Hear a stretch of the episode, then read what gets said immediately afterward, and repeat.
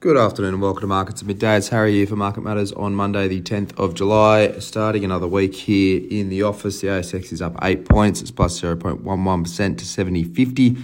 Did get as high as 70.85. We got a little bit of a bounce uh, on futures earlier on, but we're starting to give a bit of that back, waning a little bit there um, and just holding that 70.50 level for the last little while. In terms of sector performance, energy is to stand out up 0.85%. Tech is up 0.7%. The worst sector, staples, down 0.54%. And healthcare is down 0.49%. The hottest stocks at the moment, Monadelphous MND is up 4.6%. They've had an upgrade out today, helping that stock higher.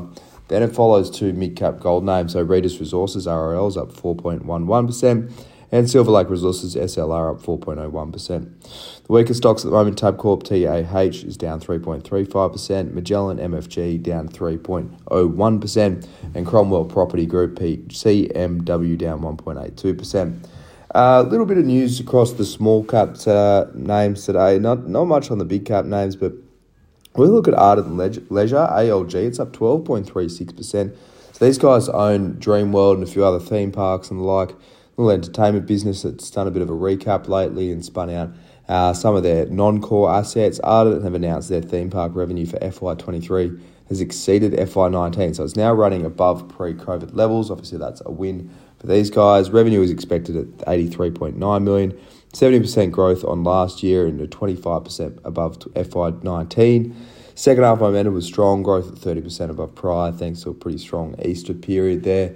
They're earning more revenue per uh, per person that goes through the door. Obviously, that's in part ticket prices being higher, but also in part uh, all the other little bits and bobs you buy when you're in a theme park. Um, family holidays are back.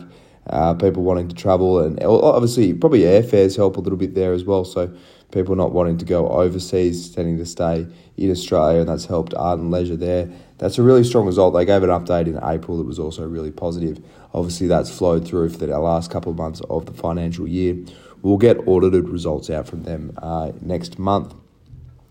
Up next is Strandline STA. It's down 7.27%. This is a stock we've owned in the emerging companies portfolio in the past. We don't at the moment. We took a good profit on that one, but they're struggling at the moment. They've shipped their seventh shipment of heavy mineral concentrate. So these guys are at WA, uh, rutile, zircon, miner um, out of there, and they, their Coburn project is, is ramping up at the moment. 7.8 thousand tonnes at 9.1 million. Slight delay to the shipment, but that was on the freight issues. It wasn't a company specific name. Their volume was down though on the prior shipment, so they did 7.8. Like I said in that one, they did 11,000 tonnes in the last. So Obviously, a slide in terms of um, in terms of volumes there is a bit of is what's weighing on the company today, weighing on the stock today.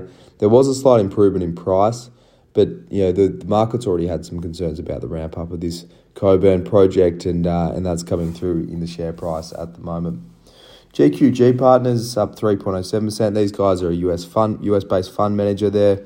They've hit record fund uh, for the uh, for the June period. Inflows of US 6.2 billion dollars, was slightly down on PCP, but takes their total fund to 104.1 billion. They still say management fees are the main driver of their revenue, so performance may not be up to spec, and they'll, they'll probably get a little bit of a, a performance fee boost, but you wouldn't expect that to be the main driver of their performance at the moment. In terms of Asian markets now, Japan's Nikkei is down 0.81%, Hong Kong's Hang Seng is down 1.37%. US futures are pretty weak. Nasdaq down a quarter of a percent. S&P futures down 0.15 percent. US tonight, not much to watch uh, in terms of economic data. There are a couple of Fed speakers there that's probably going to be driving the market at the moment. But for now, that's all for markets at midday for your Monday. I hope you enjoy the rest of your afternoon. As always, look out for the Market Matters reports.